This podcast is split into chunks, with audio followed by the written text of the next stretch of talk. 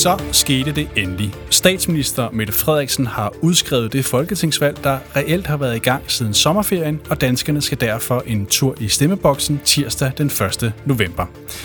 Det her valg det ser på mange måder ud til at blive historisk. For ikke nok med, at der denne gang er hele tre statsministerkandidater og en række nye partier i spil, så kommer det hele også til at foregå med krigen i Ukraine og den økonomiske krise som bagtæppe.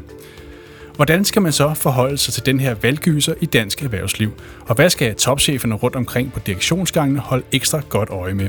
Ja, det prøver vi at få svar på i denne specielle udgave af Bundlinjen. En valgspecial, kan vi kalde det. Mit navn det er Rasmus Bensen, og jeg er nyhedsredaktør og vært her på programmet. Inden vi kaster os over dagens program, skal vi lige have præsenteret dagens panel. Første gæst det er som sædvanligt Anders Heide Mortensen, du er erhvervskommentator, du er kommunikationsrådgiver og klummeskribent her på Finans. Og så har du også en fortid som pressechef i både Erhvervs- og Finansministeriet. Velkommen til dig. Tak.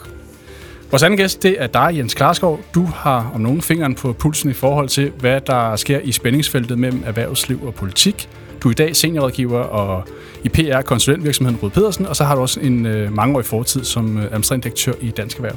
Velkommen til dig. Tak for det. Dagens sidste gæst, det er en fra egne rækker. Det er dig, Dorte Bolum. Du er, har i snart i 20 år dækket dansk politik for Jyllandsposten og Finans. Og i dag der har du så især fokus på områder som arbejdsmarked og økonomi. Øh, og du er i dag med for at hjælpe os her i studiet med at analysere øh, valget og de temaer, vi kommer til at høre rigtig meget til de næste par uger. Velkommen til dig. Tak. Det var dagens panel. Endnu en gang velkommen til Bundlinjen. Normalt så udkommer bundlinjen jo hver torsdag, men når Danmarks historien den udspiller sig for øjnene af os, så kan vi ikke rigtig holde os væk fra studiet. Så vi er altså hoppet, helt ekstraordinært hoppet ind i dag. Så derfor der lytter du til en særudgave, en bundlinjen valgspecial, kan vi vel godt kalde det, hvor vi stiller skarp på det kommende folketingsvalg set med erhvervslivets øjne. For det her, det bliver et valg, som kommer til at få stor betydning for dansk erhvervsliv. For mens vi står og taler her i studiet, der raser krigen i Ukraine fortsat videre, Inflationen den brager løs, finansmarkederne de er på vej nedad, og renterne de fortsætter også med at, at tage nogle hop op. Og samtidig så har energiprisernes himmelflugt for mange danskere til at frygte den kommende vinter, hvor regningerne kan blive så store, at flere risikerer at gå fra hus og hjem. Dorte, kan du ikke starte med at rise sådan de store linjer op i, øh, i det her med en lille, sådan, kan vi kalde det, lynanalyse? Hvad, hvad bliver valgkampens store temaer? Altså, det bliver en tror jeg, sindssygt spændende valgkamp. Og, og det allerførste tema er jo, hvem skal være statsminister øh, efter valget? Øh, eller det, som nogen måske nogle gange lidt nedsættende kalder bogstavlejen. Men det er jo ikke mere pjattet, end at det handler om, hvem der skal have magten. Øh, og hvis man kigger på meningsmålinger, og JP har i dag en, hvor man kan se, at der er hverken rød eller blå blok er stor nok til at, øh, og tælle til 90 mandater selv. Til gengæld så står Lars Løkke i midten, og han kan hjælpe begge sider til, til magten.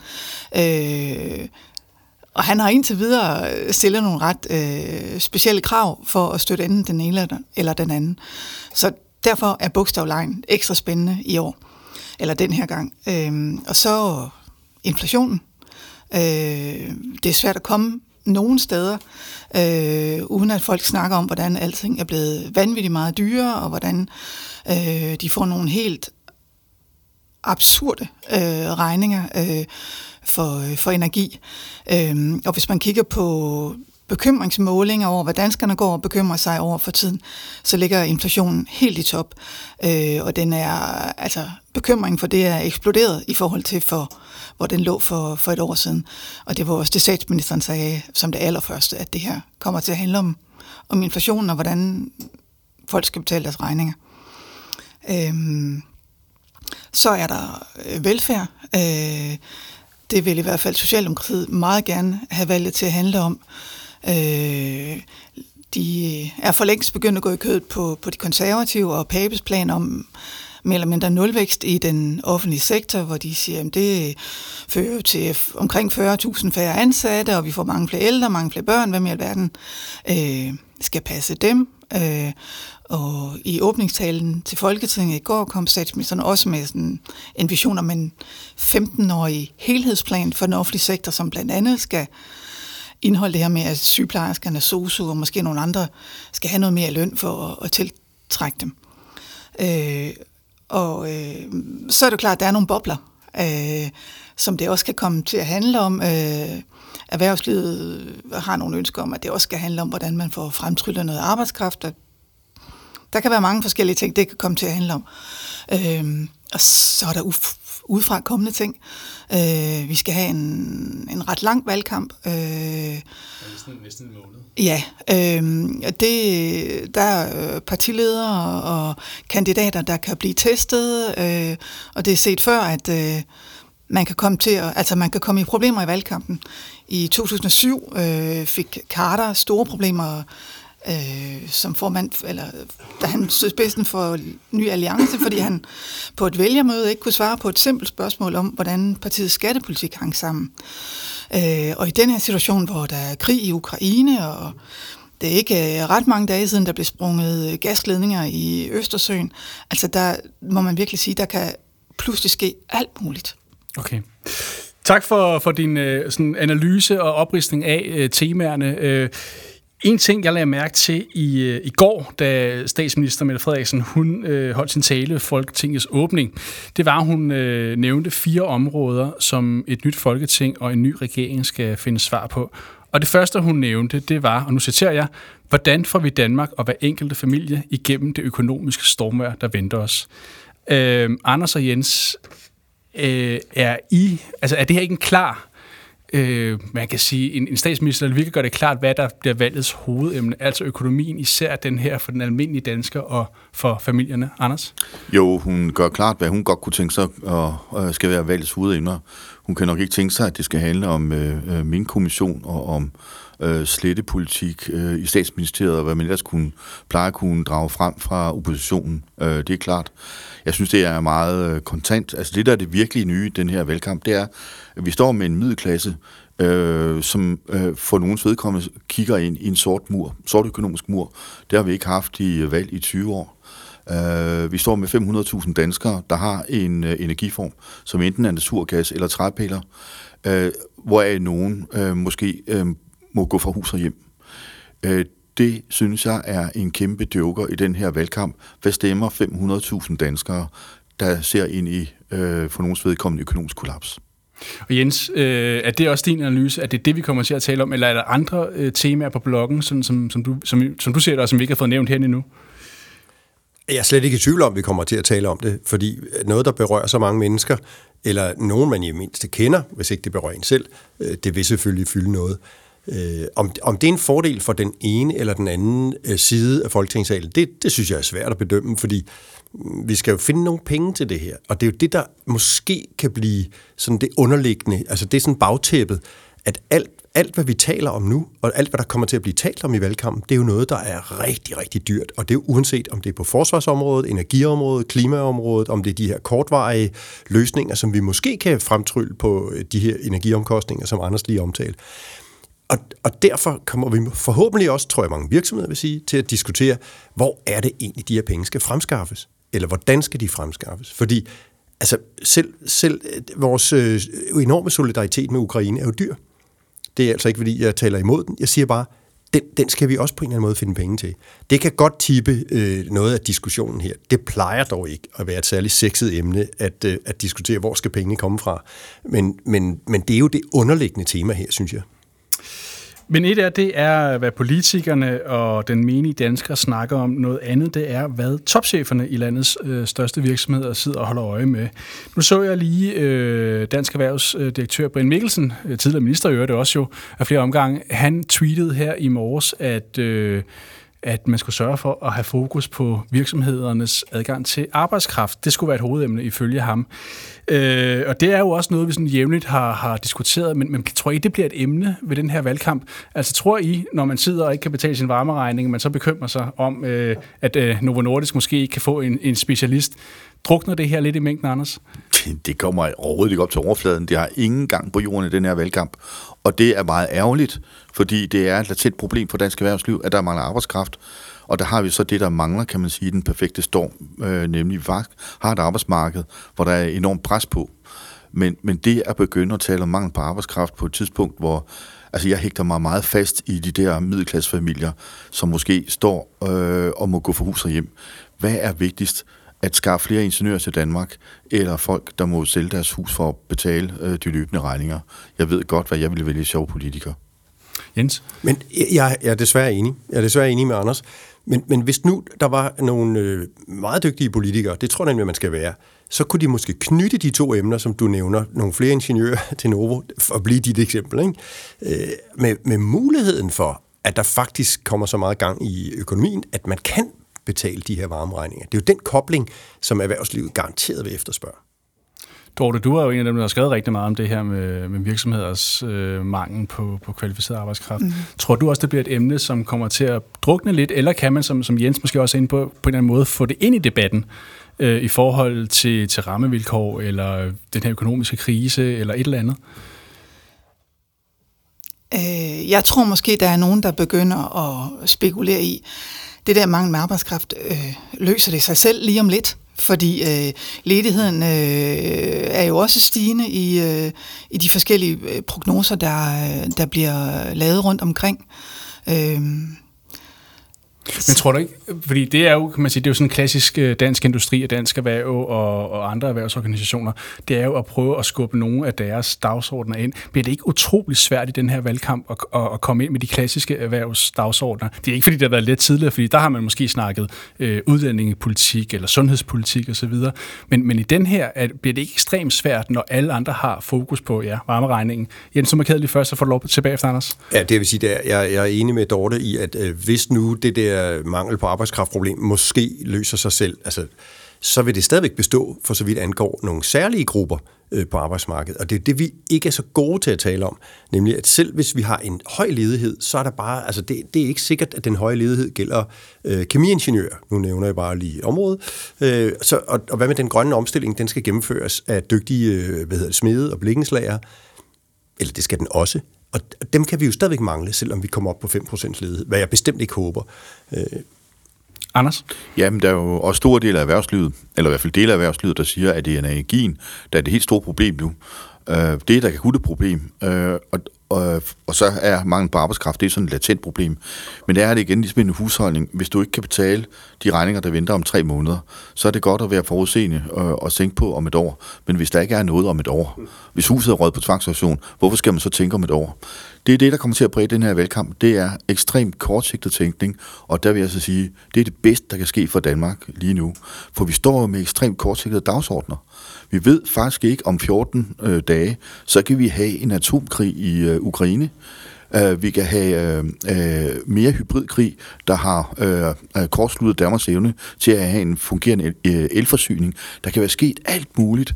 Så det at tænke kortsigtet nu, det er at tænke klogt. Et emne, som, som har været ret varmt, øh, måske ikke i forhold til folketingsvalg, men sådan et, det, det er et emne, som erhvervslivet hele tiden gerne vil i tale sætte, i hvert fald de seneste år, det er sådan med den grønne omstilling, og jeg tror, der var mange, der har snakket om, når der kom et folketingsvalg, så vil det måske blive det helt store, vi skulle tale om. Der, det var så inden, at der, der kom den her økonomiske krise og krigen i Ukraine, så sådan et emne, som, som den grønne omstilling, som har været hot, risikerer det ikke fuldstændig at drukne nu? Er det ikke øh, skubbet ud til siden og parkeret der forløbig? Mm, nej, det tror jeg så ikke, det bliver, fordi øh, vi har jo set, øh, hvilken enorm interesse der er for vedvarende energiforsyning for øjeblikket. Øh, fordi så bliver det spillet i den kontekst, ikke? Ja, det gør det. Ja. Øh, Altså, hvis man kan få mobiliseret noget mere vedvarende energi på relativt kort sigt, det der igen siger, at det korte sigt begynder at blive virkelig interessant, så øh, bliver bæredygtighed og vedvarende energi øh, virkelig spændende. Men hvis der kommer sådan nogle planer, som vi har set, ja, altså siden jeg var en lille dreng, der gik i kortbukser, at om 20 år, så står vi på øh, kanten til paradis og kan gå ind og sige, at alt er løst. Det tror jeg, det, det, det bliver meget svært at få bid i det i den her valgkamp. Det her, jeg, jeg, jeg vil bare lige sige ganske ja. kort, selvfølgelig kommer vi til at tale om øh, den grønne omstilling, fordi nu er energipolitik jo også blevet sikkerhedspolitik. Så, så, så, så kan I sige, at det er da mærkeligt, at der skal en krig til, før vi forstår, at vi har været afhængige af sådan nogle despoter fra Rusland for eksempel. Øh, men, men ikke desto mindre, det er der, vi er nu, og, og det kan vi faktisk gøre noget ved. Og det, så, så jeg tror også, at det bliver et tema.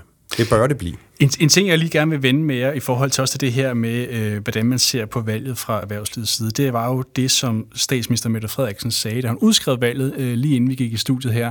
Det her med, øh, jeg kan ikke huske, hvad hun ordret sagde, men hun, men hun opfordrer til, at man ligesom byggede en, en regering øh, hen over midten.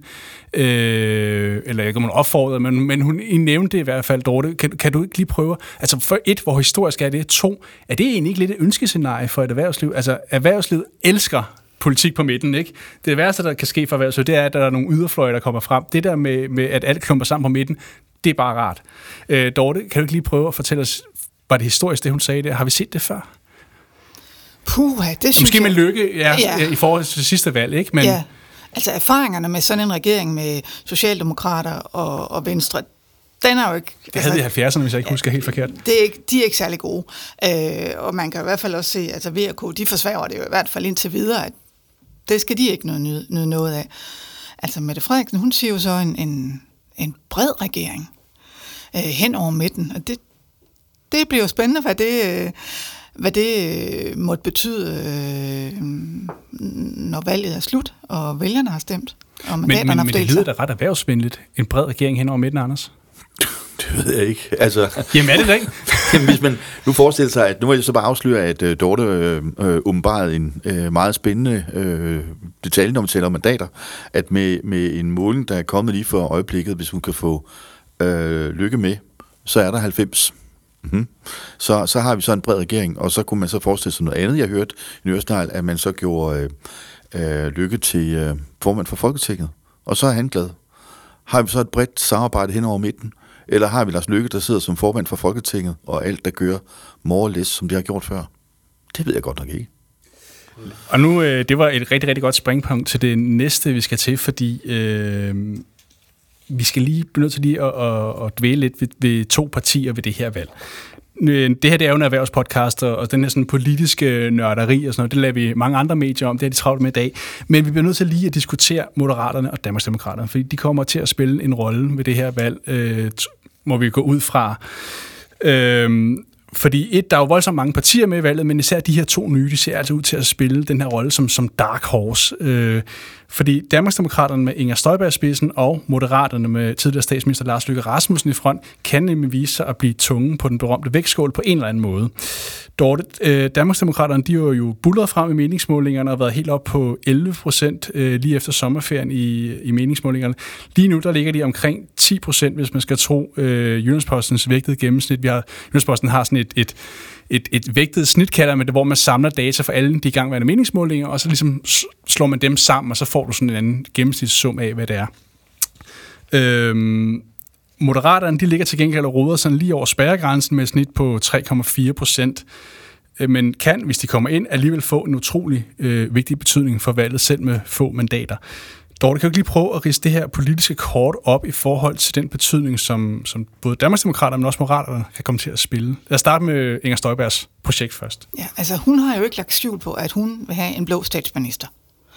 Øh, men det, der er, er interessant ved hende, det er evnen til at hive øh, stemmer over midten. Øh, de forskellige analyser, der er lavet, viser, at hun hiver stemmer fra Venstre og fra DF, men også fra Socialdemokraterne. Øh, og det er jo mange gange det, der afgør et valg i Danmark, øh, om man er stand til at hive øh, de der svingvælgere i den ene eller den anden lejr. Så, så der er Støjberg virkelig, virkelig interessant, hvad, hvad det ender med at måtte vise sig, hun, hun kan der. Øh, og for Lykke, der er det jo ikke, som du siger, det er jo ikke så meget størrelsen, der er afgørende. Det er mere, om han ender i en situation, hvor, hvor han kan pege på enten den ene eller den anden som statsminister, og, og øh, blive den, der afgør det, og så stille de krav, som der nu end måtte følge med det.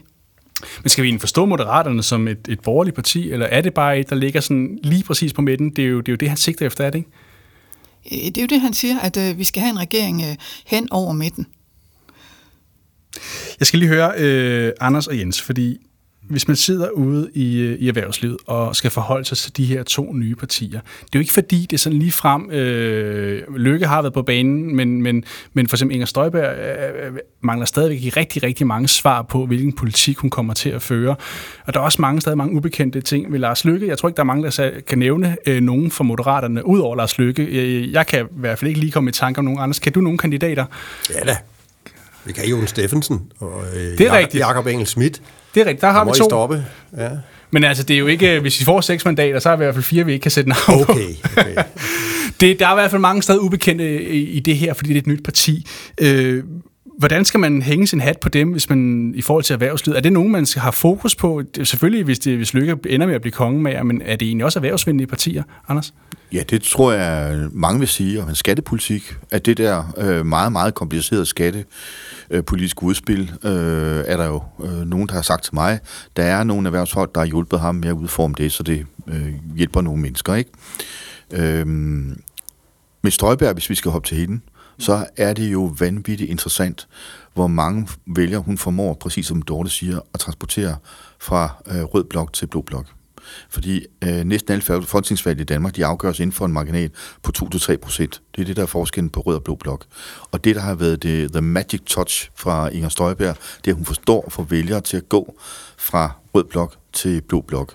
Og det er derfor, at blandt andet Venstre Søren Gade har været fuldstændig totalt lykkelig i hele hovedet over, at Inger Støjberg har meldt sig på banen, for hun kan det der trick, som Dansk Folkeparti kunne i gamle dage. Det er nøglen. Og mit gæt, det er, at hvis man skal sidde, hvis der er to ting, man skal bruge sine kræfter på, og holde øje med, og man er travlt, man er erhvervsleder, så, så vil jeg holde øje med prisen på gas, og hvordan det går øh, øh, Inger Støjbergs øh, Danmarksdemokrater. Det skal lige være, fordi... Ja. Ja. Jens, har du noget at... Ja, men jeg synes, hvis man ser på deres politiske fortid, så har Inger Støjberg jo ikke beskæftiget sig sådan direkte med erhvervspolitik øh, i, de, øh, i, den, i den politiske karriere, hun har haft. Øh, og, og derfor, altså, hun, er, hun har jo markeret, at hun er blå, og det må vi så øh, gå ud fra, også øh, er sådan lidt mere erhvervsvenligt, end hvis man for eksempel kommer fra enhedslisten. Det tror jeg roligt, vi kan antage. Lars Lykke er jo et kendt øh, navn, kan man sige, også øh, sådan f- i forhold til, hvad, hvad han har tænkt og gjort og handlet som, både som øh, indrigs, sundheds, finansminister og statsminister. Han har jo altid haft en erhvervsvinkel. Jeg tror ikke, der kan være mange grunde til, at man stemmer eller ikke stemmer på ham, men jeg tror, hvis man er i erhvervslivet sådan generelt, så er man ikke bekymret over lykke på nogen måde. Lad os lige holde fast i Inger Støjberg, fordi en af de ting, øh, som hun ligesom har prøvet at sætte som, som en præmis for, for hele hendes kampagne, det er jo det her med land mod by, Jylland mod København. Og hvis øh, Støjberg og Danmarksdemokraterne får held til at skabe en, en debat øh, om, om Jylland mod hovedstaden, hvordan vil man så egentlig håndtere det i erhvervslivet? Fordi altså, set for Novo Nordisk hovedkvarter i Bagsværd øh, eller Mærsk på Esplanaden i København, er det måske en forfejlet debat, men en lille produktionsvirksomhed i, i Nordjylland øh, har, har måske langt mere sympati for nogle af de ting, hun siger. Er det ikke også med til at understrege, at altså, jeg tror at tit, så snakker vi jo om, at øh, erhvervslivet som sådan en helhed, ligesom, øh, men det er det jo måske ikke. Der er jo kæmpe forskel på at drive virksomhed, i hvert fald for dem, der driver virksomhed i Jylland, og så de store virksomheder i København. Kan hun ikke godt tale ind, eller kan hun ikke godt på en eller anden måde få opbakning fra dele af erhvervslivet i det, vi kalder produktionsdanmark i Jylland, som ikke er lige så stort, og som måske slås med nogle andre problemer, end man gør i Novo Nordisk, Anders? Jo, det tror jeg oplagt, hun kan. Og det tror jeg også, hun gør. Det er derfor, hun kan mønstre 10%, uden der er rigtig nogen, der har hørt, hvad, hvad er det egentlig, du vil, øh, Inger. Og der læser jeg en spændende analyse af en, øh, en forsker, der desværre ikke kan huske, hvad er, der sagde, det der nye Vinger Støjbergs parti, det, det er mere en følelse, end det er en samling af politiske synspunkter. Og det synes jeg er en spændende aflevering øh, i en valgkamp, at man kan samle hver tiende dansker om noget, der er en følelse af uretfærdighed, øh, afmagt, øh, følelsen af at være glemt, øh, hvad det kan være. Hvis hver tiende dansker øh, går med den følelse for øjeblikket, så bliver det altså rigtig, rigtig spændende, om den følelse den holder valgkampen ud, om den bliver stærkere, eller om den bliver sværere. Men hvad er det, hun kan i forhold til, lad os bare sige, øh, du er direktør, Anders, i en anden produktionsvirksomhed i, øh, i Midtjylland eller Nordjylland. Du laver en anden debidut, til, man bruger til, øh, til øh, majtærsker, og har måske 50 mand, og så har en produktion. Øh, hvad er det, hun taler til sådan en, en, en person? Det kan jeg fortælle dig meget kontant, fordi jeg har øh, familie i Nordjylland på den ø, der hedder Mors, og de sagde, at de havde set en trafikplan, der skulle lede øh, trafik om til den der Lynette halvø, der er ved at blive bygget. Lynetteholmen, ikke? Ja. ja. Jeg tror, at prisen for den var 4 milliarder kroner. Og de sagde, at i den sidste finanslov, der var det, vi fik, det var ny maling til Salisundbroen. Det var det det. Og nu kommer jeg så til min pointe her.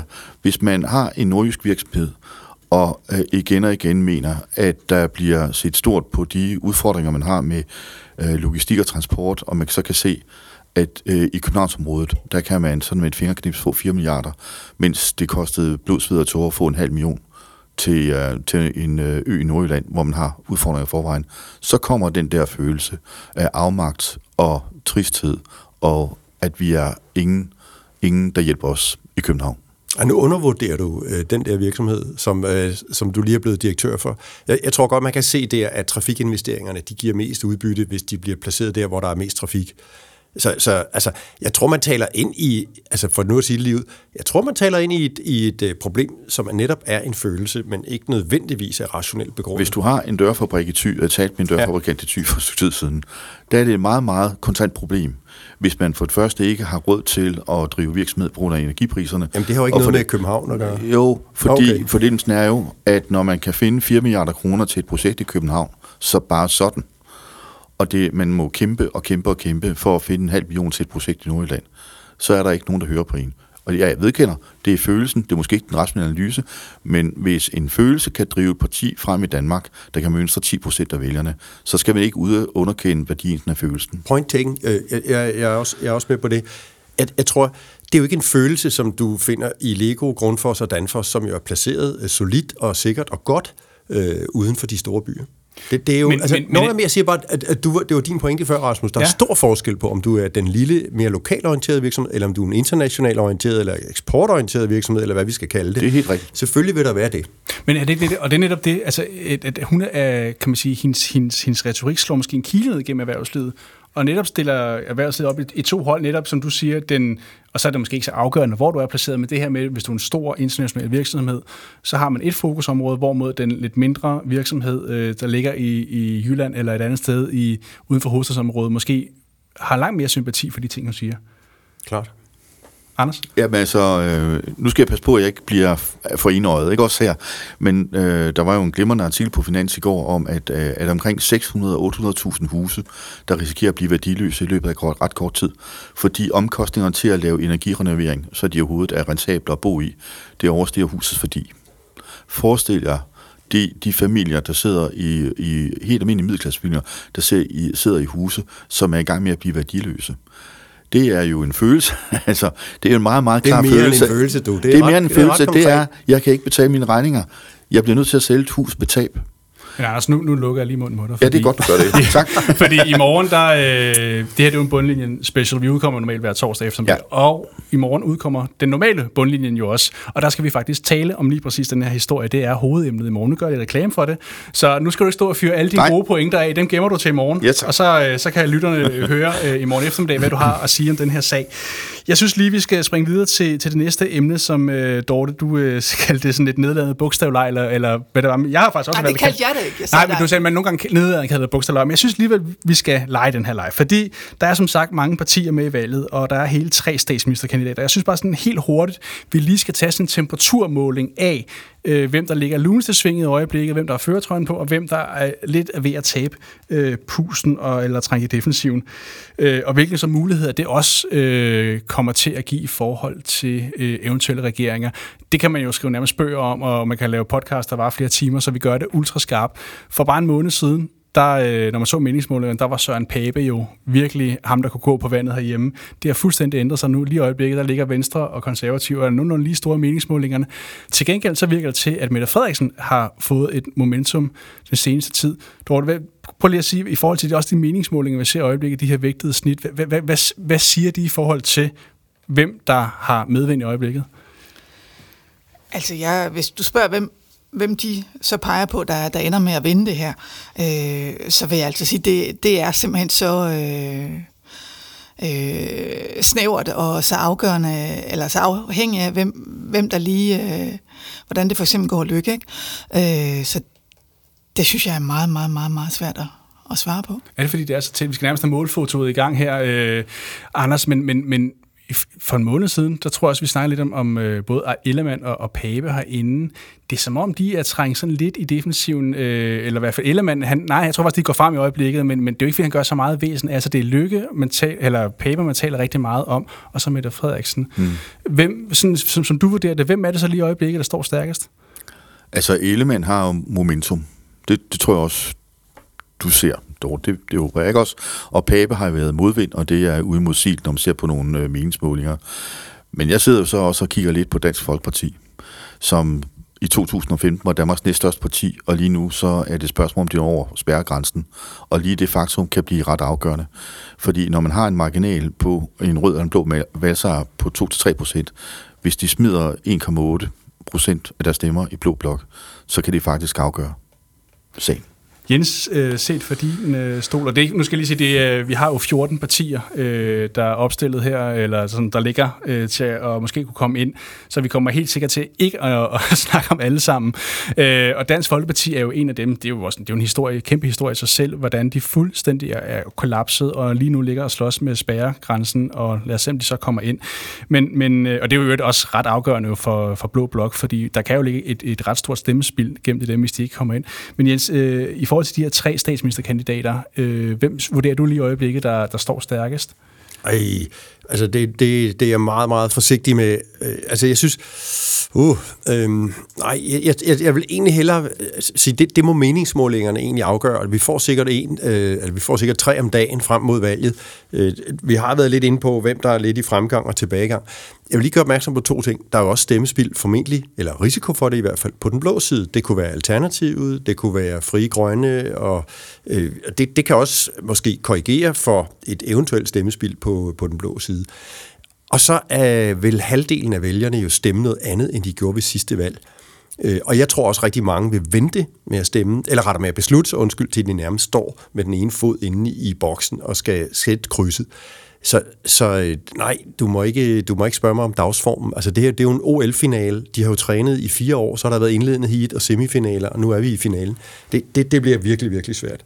Jeg så faktisk en, en statistik i dag, øh, øh, og jeg kan simpelthen ikke huske de præcise tal, men der var, det var en måling, der viste, hvornår folk beslutter sig for at stemme mm. under et folketingsvalg, fra det er udskrevet til de står i stemmeboksen. Og der kunne man simpelthen se, at det historisk set, så øh, er der flere og flere, der først beslutter sig for at stemme, når de står nede i boksen ja. øh, de seneste valg. Og det kommer jo også øh, til at måske at spille, fordi det er jo en lang valgkamp, vi skal have her. Det er jo næsten, næsten en måned, ikke? Øh, er det en for, tror du, det er en fordel for, for Mette Frederiksen, Dorte, at, at, at hun har måske næsten fire uger? Jeg tror i hvert fald, det er en fordel for de mere prøvede, øh, der stiller op. Mm. Hvorfor? Fordi øh, de kender de fleste af fælderne og er i mindre risiko for at dumme sig, som for eksempel Carter gjorde i syv. Ikke? Og de har ressourcerne. Mm. Det skal man også lige huske. Både manpower og penge. Det tæller altså også.